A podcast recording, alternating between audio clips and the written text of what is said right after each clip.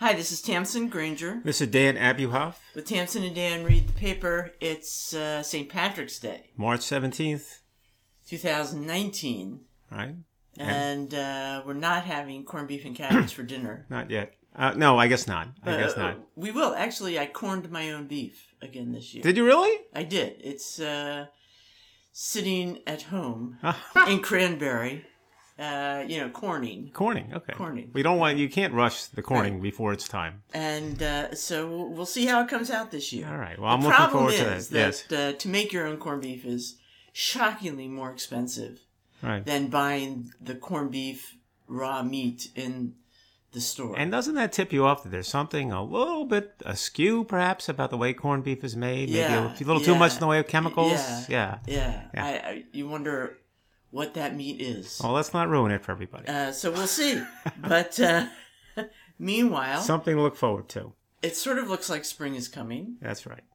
And uh, we were out and about uh, yesterday, which was, you know, how shall we say, Erev St. Patrick's Day, if I can combine two cultures. Uh, The eve of St. Patrick's Day. the Hebrew is Erev, and uh, yes. Uh, so we were looking for St. Oh, Patrick's Day revelers last Danny night. boy. Yeah, exactly. Well, there was that Irish Jewish connection.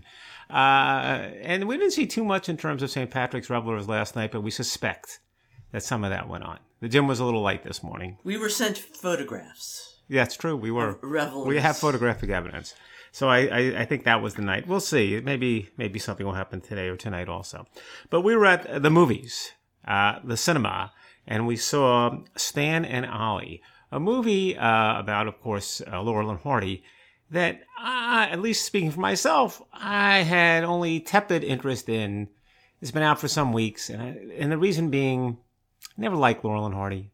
And it's hard to get excited about seeing a movie about Laurel and Hardy if you don't think Laurel and Hardy are that funny.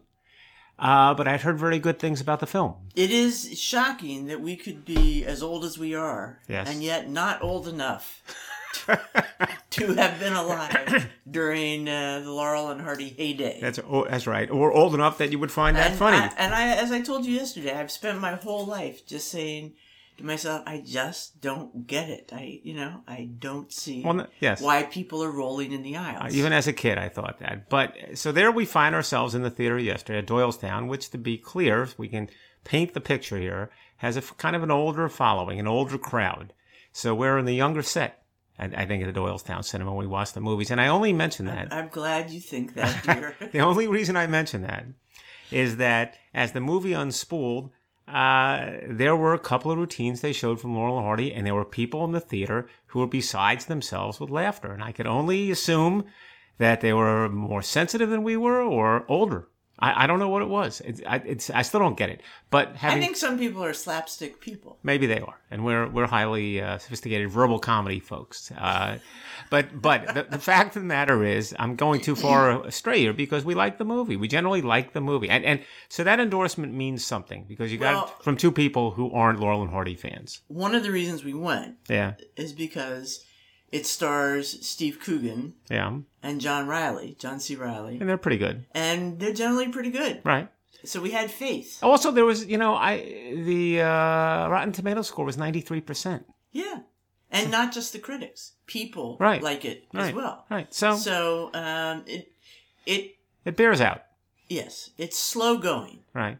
But by the end, Yeah. I was crying Crying. like crazy. Exactly. It cried like nobody's business. Really Tamsen was invested in the movie. invested in that relationship. Yeah. And it's a story of a relationship. Right. Now, also in it is Or, um, or the two supporting characters, Yeah, Shirley Henderson plays the wife of uh, Hardy. Hardy, Yes. all, who's goes mostly by the nickname Babe.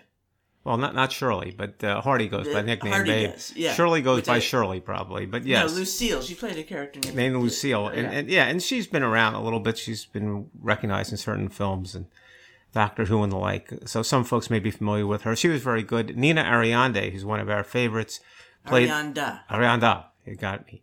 Uh, played uh, the wife of Stan Laurel, and she's of course great because she's always great. And the two wives together were great. I, and Yes. I, I think you could make a case that their exchanges were funnier than the exchanges between Laurel and Hardy. Possibly. Yeah, they're just funny. But here's my problem. What's that? What is Nina Arianda doing? Uh, What? Why is she not a superstar by now? Okay, here's something. She was in Venus in Fur. right, Uh, theater. right. Play. Yeah. Mm-hmm. Okay. But we haven't seen much of her on Broadway But here's- lately. Here's something you have we to see only little smitter smatters yes. in films. Yeah. Where is she? All right. Nina Arianda is great, but here's something that you may not know about her. Okay, she's very young. She won the Tony for. Wrong O. Wrong Why? O How- chronology. How, old do you think she is? She's in her thirties. That's right. She early 30s. Daniel in She's a kid.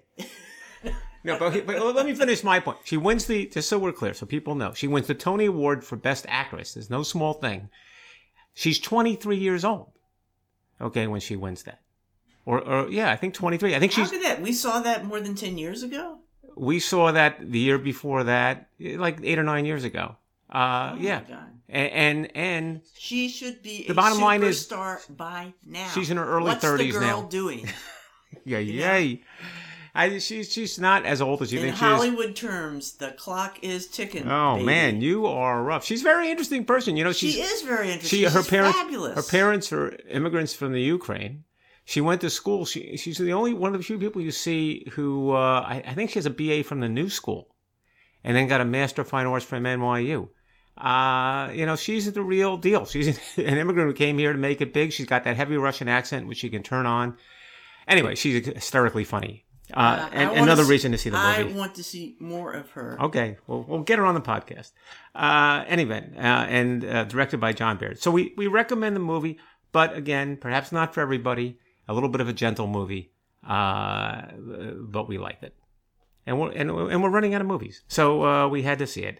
Uh, the other thing that we want to mention that's uh, coming up, and we like to get a little ahead of the curve on this because it's just a weekend set of performances. And that's Encores has its second production uh, of this year, which is scheduled to play from, I'll say, Wednesday to Sunday. Uh, and, you know, Encores, of course, does uh, remount musicals, which are not the biggest musicals in the world, but they feel they're worth seeing, if only in a weekend set of concert performances. Uh, it's going to be this weekend. I Married an Angel. Married an Angel is the third collaboration from Rodgers and Hart, uh, perhaps their last collaboration, before Rodgers went on to get together with Hammerstein. Really? Yes, and Rodgers and Hart, uh, as you told me when we were undergraduates in college uh, some years ago, was the real deal, as opposed to Rodgers and Hammerstein, which were some kind of pretenders. But Rodgers and Hart, uh, a little bit sharper, a little more acerbic, Well, a little wittier. Lorenz Hart Lorenz Hart, went to Columbia, a dangerous character, and uh, you know he had a questionable way with words. and a little bit of, uh, of an alcoholic. you know, when, yes, well, he had a, a tough life. He had Yes. uh, many issues, many challenges. But um, I remember when I found the Rodgers and Hart songbook on my grandfather's piano. Yes. It blew my mind. Well, you were an, impressionable young girl. Life. All right, all right. So in any event, the story here, and well, more to say next week, but we mentioned it now because you might get tickets now, Right. is that uh, uh, it's about, uh, you were explaining to me, an angel comes down and, and marries someone who is having trouble finding the right girl. But in terms of uh, the way this is done, uh, the Encores folks say their last two uh, productions of this season, this one and the one that follows, are going to be homages to choreographers because City Center has a great connection to dancing and choreographers, and this is their 75th season at City Center. So this is George Balanchine who is being celebrated as the choreographer of I Married an Angel. And apparently, when he mar- mounted a Married an Angel some time ago, George Balanchine choreographed, and his wife, as they say in the program at the time, uh, starred as the leading lady in the production. Well, in order to follow suit, uh, this time they're having the choreographer, uh, Josh Bergasse, uh, instructing the lead, his wife, Sara Mearns, who is a city uh, ballet star. So they're trying to do the same sort of thing, I guess, and we're going to see a little bit of George Balanchine dancing. Now, having said all that, I'm not the biggest fan of the dance, particularly classic dance, and yet I'm in. I'm in. I'm looking forward to this. I'm not. Oh, shh. What- I mean, you know, maybe the dance will be great, and that'll be fun, and that will make it. We'll see. But uh, you look at the list of songs. There's not one song. Oh no, you're ruining it for me. Okay, well we'll There's see. not one song you know. So that tells Well, listen, I something. I will say this, and you can disagree with me. I continue to say, if anyone's interested in musical theater, get a ticket. It's not such a big deal. It's seventy five dollars a person. You can get it in the city center. Uh, it's a series that's worth getting involved with and get to know. That's what I would say. I don't think it's always even that much. Yeah, maybe it's less. So we, I, I'm recommending it from that perspective. But Meanwhile, I haven't seen it. back at the ranch, You went to something I without me, accidentally went to the theater without this week without, without, you, you. without your husband. Yes. Okay. I went to the Bucks County Playhouse. Yeah, there you go. Because I read a little ad somewhere. I was reading, uh, catching up on the Bucks County Herald or something. Yeah. And I saw a little ad As- for a reading of a play at the Bucks County Playhouse. Yeah. Uh, from a series curated by Marsha Mason. Hmm. Okay, so that's a household name. And the play. Can I jump was, in here for, yeah. for the households that don't know the name? Marsha Mason was, of course, married to Neil Simon, and she was in uh, the star of Act Two and The Goodbye Girl. So that's where the household name stuff comes from. All right. Go ahead. So um, the play was The Torch Bearers Right. by George Kelly. Yeah. All right. Uh, I think first performed at the Bucks County Playhouse uh, a long, long time ago in 1949. Wow. All right. So George Kelly. Yeah. All right. Uh, a um, successful American playwright, uncle to Grace Kelly, Princess Grace Princess Grace of Monaco. who actually was a theater intern Oh God. um, in 1949 at the Bucks County Playhouse and had a role in the play. Yes. Okay, so uh, she was in Uncle George's play, and uh, so they were doing a reading, and I thought it sounded intriguing, and it was during the week at 7 p.m. when you cannot possibly get all the way from Manhattan to New Hope, PA. Right. Uh, so I went You went. all by myself, and, and, and you and you put forward your twenty bucks, and you 20 said, bucks. It was twenty dollars, and I sat in the front row. "Ooh, It had a good crowd, and it was very good. It was a farce, you know. It was a nineteen forties play, Yeah. no doubt about it. And uh, you know, a lot of physical humor, but of course, you didn't really get that because it was a reading, not you know a fully realized performance. But uh, it had one of the reasons I did go was not just Marsha Mason. Marsha Mason was actually in it, but also in it were was uh, John Rubinstein, uh, Dana Ivey. um, Dana Dana Ivey. Ivey, Yeah. right? yeah, Um, so And there- it wa- and you know, again, there were names that I knew, Well- and also it was only two performances, one in Manhattan, and then two nights later in New Hope. And I said, well, if they're going to do it in Manhattan, how bad can it be?" yeah, Yeah. there uh, must be good. so uh, but by I- the end of it, I find out it was directed by Dylan Baker. And when he walked up, there was a Q&A after uh, the play. When he walked up to uh, take questions, um, I said, oh, I know that guy. I know that guy.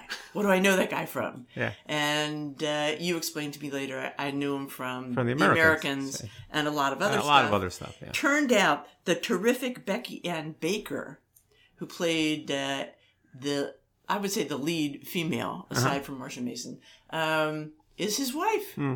So again, a family A affair. family affair. And the ingenue was played by Princess Grace's niece. Ooh, really a family affair. Gina Levine. Um, so it was really a lot of fun. And it was great to be there. And it was great to have all these connections. Yeah. And then I was telling our buddy uh, Mark Snyder about it. And he said, Oh, yeah. Um, Dylan Baker was uh, my neighbor when I lived in New York. Yeah. And so, uh, And he had great Halloween parties. you told me. great Halloween parties. As one does. But uh, so that was really, that was Kismet. Yeah, It was out of listen, nowhere. Great little I think it's great. Twenty dollars. Well- um, and I came out of it very excited about the Bucks County Playhouse. I'd even pay twenty five dollars for something like that. Okay.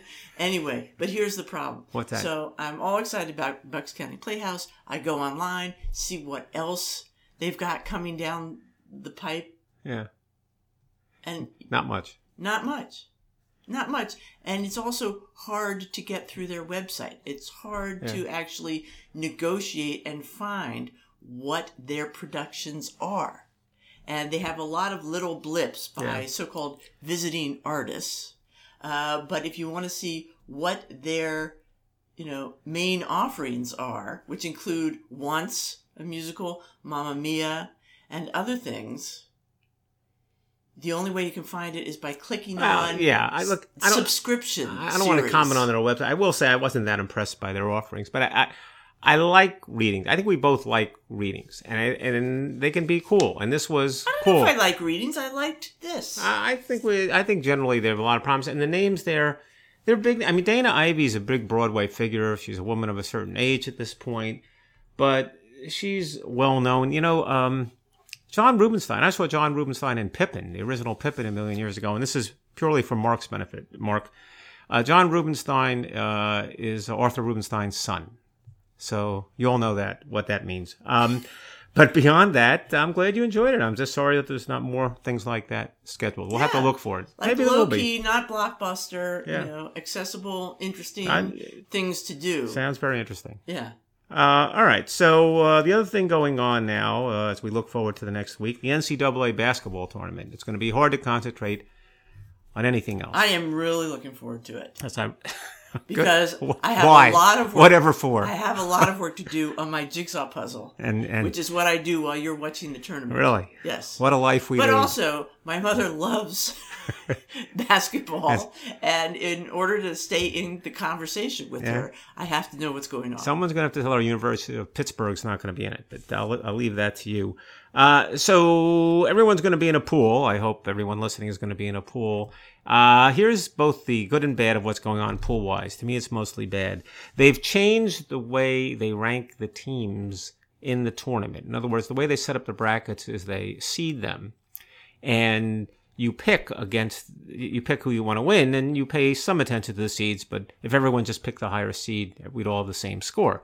So you have to have a reason to vary from the seeds. There was always a good reason in the past and that was that the seeds were based on some kind of statistical analysis called the rpi okay? They're now changing it to the net different statistical analysis and here's why that's important. The rpi was based on what a team achieved during the year really peculiar index. yeah. uh, Well, I forget what the RPI stands for. It doesn't make any difference. But the NET stands for how a team is projected to do in the tournament. And for those of us who've been picking for years and raking in the dough, we would look at sites like KenPom.com, named after Ken Pomeroy, a statistician, which would be focused on something like the NET. They say, notwithstanding that this team managed to win 20 games, they're going nowhere because there's a divergence between what they've accomplished and what they're likely to do based on this statistical analysis. Now the NCAA has jumped to what they're likely to do, so there's no edge to be gained there. So, So, so as middleman, you're out. I'm out.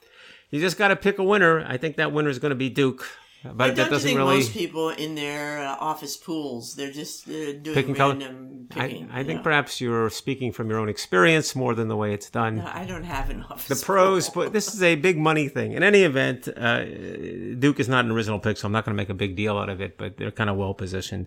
We shall see. Oh, Uh, so you're picking Duke? yeah, yes, All right. it's an easy pick to Interesting. make. Eh, Interesting. Not that interesting. I You wish it was it more. here. yes. Okay. Go ahead.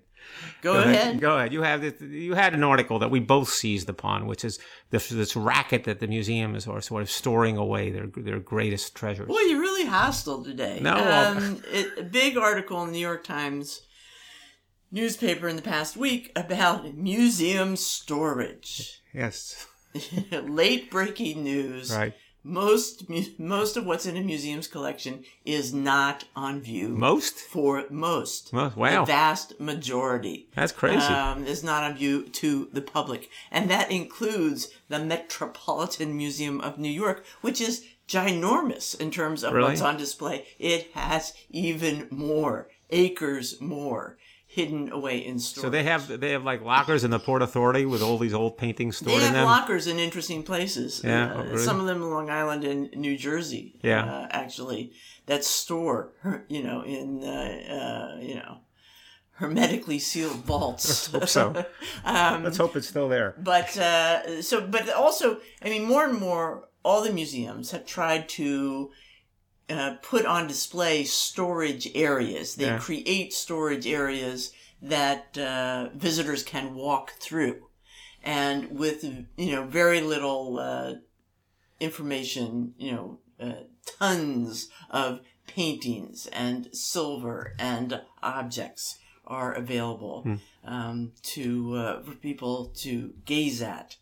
So it, it's not news that that uh, there is all this stuff in storage. And why is there so much in storage? Um, why would you have things that you don't you aren't able to put on view? One reason is when people give large gifts.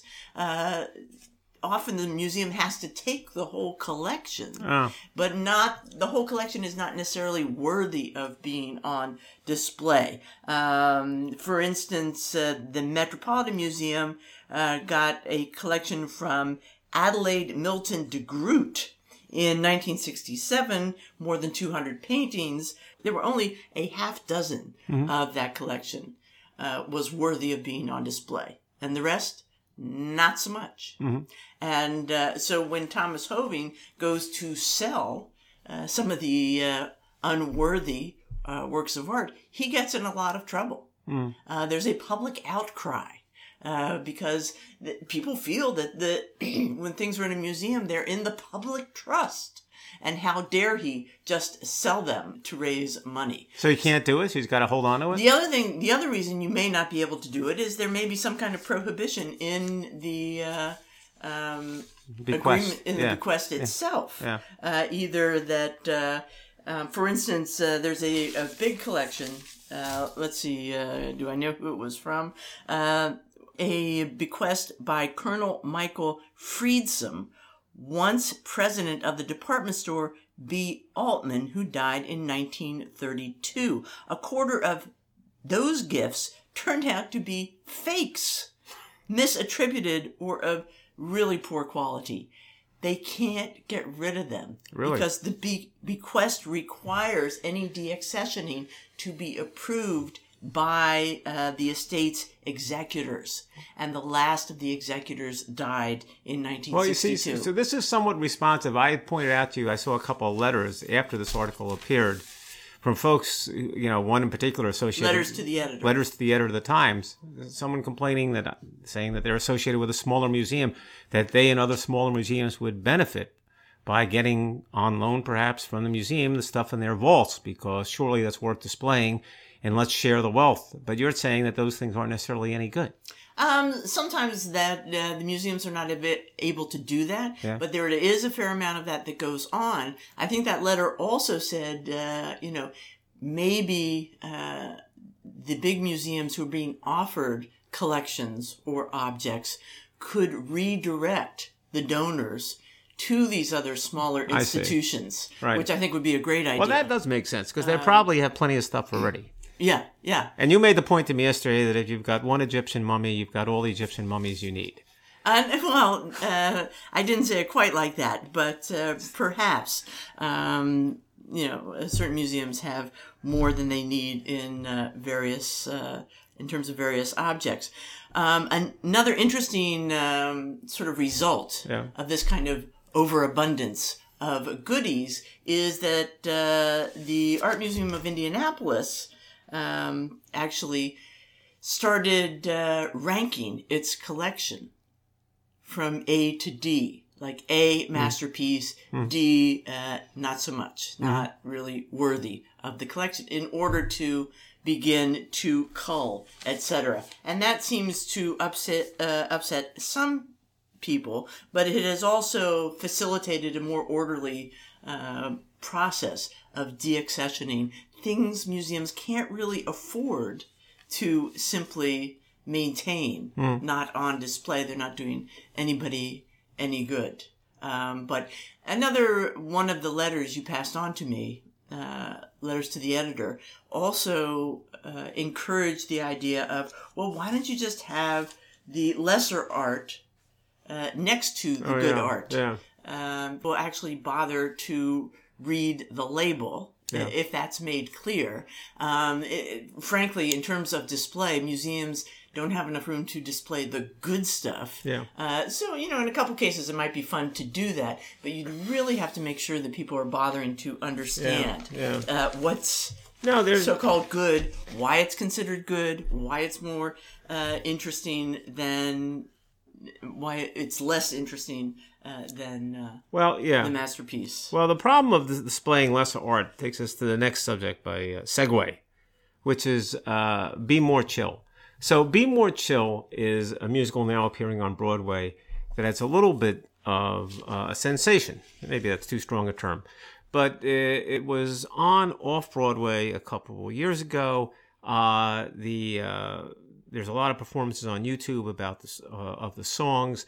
The soundtrack was released from two years ago. It's gotten some play and some following. And channels like the Sirius Broadway channel have been championing it, like saying, well, this is music worth listening to. And based on all this enthusiasm, they've mounted a Broadway production. Um, and uh, the broad and it's it's a story basically of uh, growing up of uh, of one. It's a fictional, but it's one particular character who has trouble fitting in, has terrible teenage angst and anxiety. All these fantastic things happening to make him more cool and less cool. He, he just learns to be more chill. Then he learns the problems with being more chill, and uh, it's, it borders on science fiction. Uh, and it has all these enthusiastic songs. Based on a book. I mean, based you're on a book. Get to that. I'm gonna get to You're the gonna get to that, but it is That- based that- on it is based on a book. So popular so, young adult So book. in some ways, it's been uh, an eagerly awaited production on Broadway, and the Times reviewed it just the other day, and the Times hated it. So just to give you a couple of lines, and I'll tell you exactly why. Uh, the, the Times describes all the momentum behind uh, the uh, musical, and uh, the Times says if it sustains that momentum, momentum, Oh, because it has traits that undeniably set it apart from its competition. Now I'm reading. For one thing, it is by cold critical standards the worst of the lot of these musicals, with a repetitive score, painfully forced rhymes, cartoonish acting, and a general approach that mistakes decibel level for emotional intensity. Alone among Broadway musicals, Be More Chill feels as if it could have been created by the teenagers it portrays or perhaps by even younger people imagining what high school will be like. And it goes on from there. It is, uh, it takes it apart. I mean, it's kind of funny. It calls it a festival of cl- et cetera, et cetera, and it has a good time. Uh, and uh, at the same time, though, the Times says, and I think this is serious, I don't think they're trying to be ironic at the end, uh, that the musical has what they call the goofy karaoke quality of kids performing boisterously for other kids. It doesn't try to dazzle the audience. For better or worse, this may be the only show on Broadway that a tween could see and think happily, hey, I could do that at home. So, I think all theater geek tweens, uh, any musical they go to, they say to themselves, "I could do that at home." maybe. But look, but, but, you, but you look at it and you say, well, what's going on? What's the story with this? in the box office? Do you have any idea? I don't know. It's only been open for a few days. It just opened on Monday, but But you, you, it had a great advance sale. okay.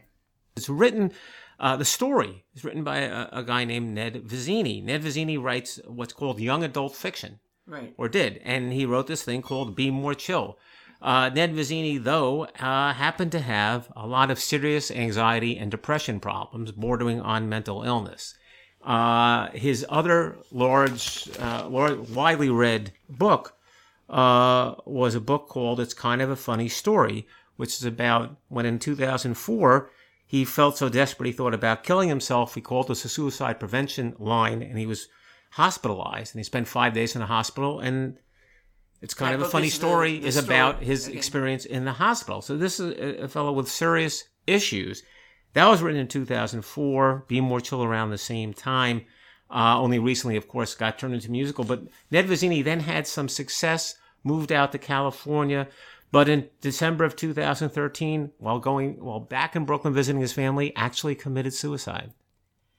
And this was especially tragic because he had gotten married. Right. He had a young child. Yeah, yeah, right. And the ch- and Uh, child it survived. seemed like things were turning around. right. And his wife and child now are in Brooklyn. And Be More Chill was being made into a musical. Right. He never got, the, the article says he never got to hear any of the music. Right. Um, So, so you know, it, it's it again, it's it's. I think the story has an audience. I think the musical has an audience. Whether we're going to call them uh, sort of musical uh, nerds, or if you're going to talk about just teenagers who are tweens and experience a certain level of anxiety, or just focused on high school, it's it's maybe it's just a kids show, which is fine. But there's an audience for that, and I think they may have an audience for that. It, and we'll see. We're looking forward not to that in particular, but we're going to be seeing in a few weeks. Uh, Kiss Me Kate was one might call an adult show, and the reason I bring that up because there's a little bit of there's been an article already about how Kiss Me Kate has been perhaps a little dumbed down or brought down by the notion of making it more politically correct. We saw an article in Playbill about someone who was brought in to tweak some of the lyrics and and, and some of the dialogue so that it's possible that a young girl could come out feeling empowered uh, after watching Kiss course, Me Kate. Kiss Me Kate is based on Taming of the Shrew. Right, and by Shakespeare. A lot of uh, bad things uh, expressed. There's sexual politics. Women's role Right. in the world. Right. Um, but it, on the other hand, it's, uh, you know, it was one of my great awakenings. Right. Uh, when I first heard uh, all the lyrics to some of those songs, uh, I said, wait a minute. Yeah. This is fantastic. Right. I didn't know uh, people could write like this. Right. Um, it seemed like a whole different world compared to Mary Poppins and uh, Right. even My Fair Lady or Sound of Music. Well, it sounded like so- Rodgers and Hart. It's Cole Porter. Uh, it's not Frozen. So uh, anyway, well, And, looking for that. uh, Look, there there are different audiences for different shows. So we'll see. About and Kiss Me uh, You know, our listeners may remember that we went to a production of Gigi, which which was awful and it was awful. made politically correct and, and uh, pointless. and pointless. Uh, Uh, but I so- should should say one final thing. Kiss Me Kate did get a very very positive review in the Times the other day. well, it's starring Kelly O'Hara, There you go. um, and Almost certainly worth seeing, but we will take a Always sharp eye to it in a couple of weeks. Okay. So here we go. Um, a few health issues. Yes, keep it Um, clean you here. know, I, I often enjoy the health section of the New York Times, and uh, this will not be clean at all in any sense of the word. Yes. Uh, there's an article about hygiene, and there's an article about breast size, how breast size affects exercise. yes. Um, and uh, it actually, somebody has done a, a study that says that women with large breasts don't really like to run. That's uh, it's about Late time. breaking news. It's about time And that study was done. Out, it turns out that uh, biomechanical studies show that when women Bio- biomechanical run, studies? biomechanical, uh, when women run braless, their breasts joggle up and down by seven inches or more and also oscillate side to side. Sports bras may attenuate this jostling, but rarely eliminate it, even in women with small breasts. And uh, so, uh, late breaking news. There you have it. So, the, it, it comes from trying to understand what people uh, do for exercise, how they make that choice. Uh, maybe uh, so we, uh, with the idea of helping people find better choices in exercise. Uh, and uh, it really, uh, these people sound like idiots. I have to say. Not the women with the I mean, large breasts, but no, the, the people already the, the professors study. doing yes. the study, Yes. you know, who Yeah. are from Australia, Right. and they are female. Uh, all I can say is they must not exercise. They come out with the um, pronouncement that uh, you know, a women should find large-breasted women should find uh, exercises like walking or swimming. Swimming, that is, if one can find a comfortable swimsuit with a built-in bra. Ah. I have no comment on any of this. And uh, you know, and if you want to run, uh, some of their tips include perhaps wearing two bras at once. Where are these people from? Mars?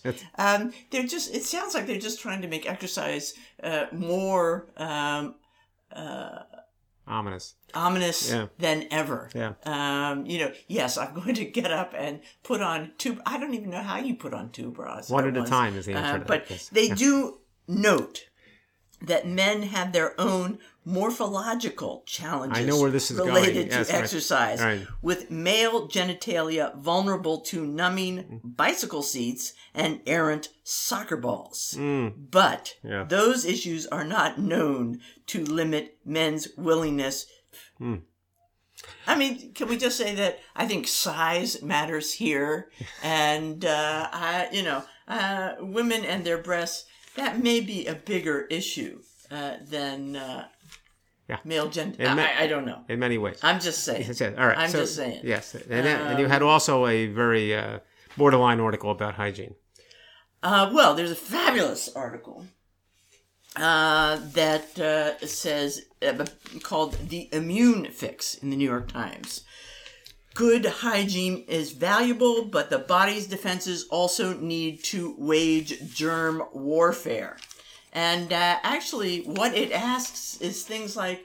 Should you pick your nose? Not only should you pick your nose, don't Daniel, say it, yes. you should probably eat it. Yeah, thank you. Um, uh, here's the problem uh, we're not exposed to enough bacteria, good or otherwise. Our immune system needs to be exposed to these things so it knows how to deal with it. And this all goes back to kind of an interesting uh, uh, study. Um, the um, uh, what the hygiene hypothesis and this goes back to the 19th century when people started discovering 1872 people started discovering that uh, the um, occurrence of hay fever hay fever was called the aristocratic disease because it was noted that uh, it was almost uh, wholly confined to the upper classes of society and um, mostly amongst the educated as well. Because they weren't Okay? exposed to hay. Well, they, I'm guessing. not just hay. They weren't exposed to. I mean, they were washing their hands Yeah. and uh, had smaller families. So when you have a smaller family, you're not exposed to as many, you know, siblings coming and going with uh, miscellaneous. Uh, diseases and bacteria from others. And as time went on, this inverse relationship, Mm-hmm. uh, that is to say that uh, the um, more siblings a child had, the less likely that he or she would get allergies just seemed to be What? affirmed. Yeah. Well, that's Okay. uh, I, I, I can Um, believe on and that. on and on and on and, and so uh, we have uh, made our lives, our society, too clean, and uh, we're not Well, exposed. you read that, but people say the Purell stuff, the washing your hands. They say soap- that is that's bad very, very, very bad. Yeah. No, we I've heard that. Uh, and uh, it uh, we should um, you know try to be uh, exposed to more more dirt Yeah. more earth more germs uh, and uh, rather be immunized not uh, purified okay. uh, so, and, but what's interesting, a, lot of what uh, our society, humankind, has spent millennia combating reactions to disease, right? Uh, we started washing our hands. Uh, we, uh, various societies learned to avoid certain foods, uh, such as shellfish or pork, things that tended to give you diseases, like, and meat, for instance. Uh, high incidences of E. coli, pork, high incidence of trichinosis. Uh, so we developed various strategies to avoid these things. But now we've gone too far. Okay. Uh, so pick your nose. Oh God. Um. All right. One story on St. Patrick's quickly because we have to, but it's a cute story. It was in the Wall Street Journal. It's about a guy from a guy named uh, Hennessy, Matthew Hennessy, uh, who is the uh, Wall Street Journal's deputy editorial features editor. Turns out that Mr. Hennessy uh, grew up in Morristown, New Jersey, where his family had a bar under the train tracks called, you guessed it, Hennessy's. And uh, An Irish bar. an Irish bar, and their big day was again, you guessed it, St. Patrick's Day. And he has a little piece about what it was like in St. Patrick's Day in the '80s at Hennessy's, and it's uh, it's a little eye opening. I guess maybe some people know this. I didn't know this. That when you were at a bar in New Jersey, St. Patrick's Day in the 80s, you open the doors at 7 o'clock in the morning. There was a line outside waiting to get in and get a drink. 7 a.m. I think this is not surprising to some of our friends. All right. Well, news to me. And uh, they would prepare at Hennessy's for this. They knew that they would have a huge crowd all day, and they knew that the huge crowd would be boisterous. So there would be no glasses, no bottles, no glass anywhere to be found because it was going to be too dangerous. They'd be pouring beer in paper cups. They're just pouring, pouring domestic beer, nothing special, and they couldn't pour it fast enough. Uh, people would be getting uh, Irish whiskey and mixing it with orange juice, which they thought was gross, but the customer's always right. And they would also prepare by putting together a whole raft of corned beef sandwiches that would be put in wax paper. Their aunt would do this, and they'd sell for two bucks a piece, with and without mustard, depending on a person's preference. And they made a killing. Uh, so the young Hennessy would be home, and he'd get a call in the middle of the day uh, that uh, he he and the mother was, his mother was needed. They would drive down. The young uh, Hennessy would fight his way through the crowds. And what was he needed for? Two things. Number one, he was needed to take the cash home.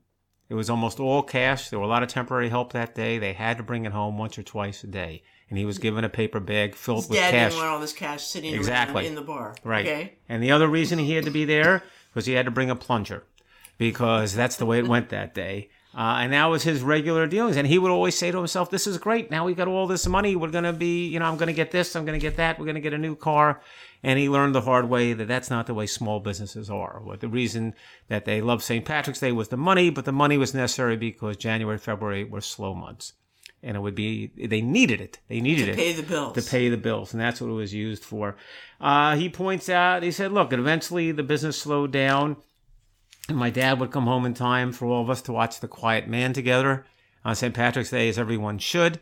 Uh, and, and then now it's a tapas bar. But, but that said, he says there are more Irish bars. You didn't say tapas bar. I said tapas. you said tapas? Yes. Okay. Get your mind back on what we're doing here. And uh, tapas bar. And but there are more Irish bars than ever now in Morristown. There were only two then, which is another reason that they had the business they did. So anyway, uh, kind of a cute article and a reminder that on St. Patrick's Day we should all watch uh, A Quiet Man, which by the way is on TCM tonight at eight o'clock. Okay. Thank you for that. Yes. And uh, now I have an article about a new board game. This is dedicated to Yeah. Kathy Easton, Yes. um, our local naturalist and uh, mother of our engineer Ellie, Mm-hmm. and our son Zeke Abuhoff, who uh, is uh, A board game fanatic. Yes, and hangs out with a lot of board game Fanatics. fanatics. Anyway, so this is the story of Elizabeth Hargrave's new um, board game Wingspan, uh, which came out recently and is doing quite well. I have to say, in the pre order period in January, more than 5,000 games sold in a week. Now on its third print run, 30,000 games in English, 14,000 in foreign language editions. Okay. Um, this has somehow between birders and gamers, this bird birder gamer hybrid Wingspan has found its followers. She's also working on a um, game about the Victorian language of flowers. That game will be called Tussie Mussy, and a game about butterflies, Ah. monarch butterflies called Mariposa Ah, um, Aptly that's named, coming yes. out as well. Yeah. And so it's just kind of a fun story, mostly about her love of birds and her love of math and her love of games. Hmm. And uh, to the, she and her friends on some game night were sitting around saying, "Why isn't there a game that's interesting to us?" They've been flailing about uh, playing things like Castles of Burgundy. Hmm. Um, which involves pretending to be an aristocrat in medieval France. And so she does indeed come up with her own game. What's also interesting about this art from this article uh, is, uh, you know, how these games are developed and game design theory, which the article says coalesced as a discipline barely two decades ago. Um, and uh, in game design theory includes at least two competing perspectives. Ludology comes from the Latin to play, ludo, uh, ludus, and uh, the study of, which is the study of game rules and mechanisms, and narratology, the study of player storylines and experiences. And uh, so the article goes on to quote the essential elements outlined by Marc LeBlanc, a designer and programmer, in his book Eight Kinds of Fun sensation, fantasy, narrative, challenge, fellowship, discovery, expression, and submission. And uh, Ms. Hargrave, you know, has this posted above uh, her workspace and asks herself, "How am I doing? Am I hitting right, these?" I hope you're listening, Zeke. This is the way it's done. This is the way the Um, pros do it. The beginning of game design process, says Matthew O'Malley, a game designer and one of Mrs. Hargrave's perpetual testers, is about finding the fun. Okay. Where Wingspan really succeeds is in giving players lots of agency. It offers numerous paths to victory without inducing analysis paralysis. Okay. So it engages. Right. and then then the article goes on to talk about uh, um, how the games are tested and how uh, you know different uh, places like the board and brew cafe in college park uh, runs uh, these focus groups with gamers trying out these various games. And uh, so it's very interesting about the process and how people come up with these games how they test them how they tweak them etc so wingspan great board game for birders. Yes. All right. Apparently. All right. I, okay. I missed the game gene. So now Zeke's got it. Um, are you a gaming person? You're not a gaming person. You know, but maybe I will be. All right. Okay. You know, we've, Are- we've been sort of uh, lacking. You know, we we're we're surrounded by game people, right? Granger loves games. Right. Uh, Dixon loves games. The I, uh, I think it's going to come to us. You used to play a lot of scribbage, scribbage, cr- cribbage. cribbage. Yes. the uh, final thing was just mostly a musical interlude at the end. Uh, there was a uh, an obituary for a fellow named Hal Blaine who I'd never heard of. Who was a drummer, and uh, the obituary, uh, you know, Hal Blaine. B L I N E. It was interesting, but uh, not that interesting. But they followed up with another story explaining who Blaine, Hal Blaine is, and it turns out that he's on a whole raft of big albums, major albums in the '60s and '70s. I guess more than I realized, a lot of these groups didn't have their own drummers that they stuck with all the time. And when they got in the studio, the studio would say, "No, no, you need Hal Blaine." And so, what do I mean by that? he, he they just have in the article here. I won't list every one. That he's uh, he's the drummer for another Saturday night for Sam Cooke, for Mr. Tambourine Man, from the Byrds, for Good Vibrations, from the Beach Boys, A Hazy Shade of Winter, Simon and Garfunkel, Mary Mary from the Monkees, uh, on and on. Uh, uh, Whipped Cream and Other Delights, Herb Alpert. I mean, this guy is, was the drummer, and they say as an example here, they give as an example, perhaps the best, uh, you know, interlude of his that's that people hear and recognize is from "Be My Baby," from the Ronettes, and I and I heard that name and I had a vague recollection of the drums when I thought about it. We went to play it, and I, I I was listening to it. I didn't hear the drums, but you said to me, "Well, that's the live version. Get the studio version." And I played the studio version, and it's all about the drums. So we're gonna play you right now. But even I, and I have no musical memory. Yeah. Even I could hear that drum solo the minute you mentioned it Well- in my. Well, you're gonna hear it now because we're gonna Uh, play "Be and- My Baby," and But I. it just points out to you how complex Yeah. things can be, right? It takes a village. Somebody is crafting Yeah. uh, those drum interludes. It, it didn't spring full grown out of uh, the Ronettes' heads. No, no, uh, it- it- it- came from Hal the Beach Blaine. Boys. Um, this is all a much more. Uh, I would say intricate process than we imagine. Well, if- if you wanna get down to it, look. to it. The Ronettes, that's Ronnie Spector. Phil Spector was the producer. Phil Spector said to, he was building a so called wall of sound. He brought in Hal Blaine and said, Hal, do what you do. And so we are going to play right now for you, Be My Baby. And my advice is listen for the drums. You won't miss it. And you'll see Tamsen's point. Hope you've been enjoying that green beer. This is Tamsen Granger. And Dan Abuhoff With Tamsen and Dan read the paper. We'll be back. next week.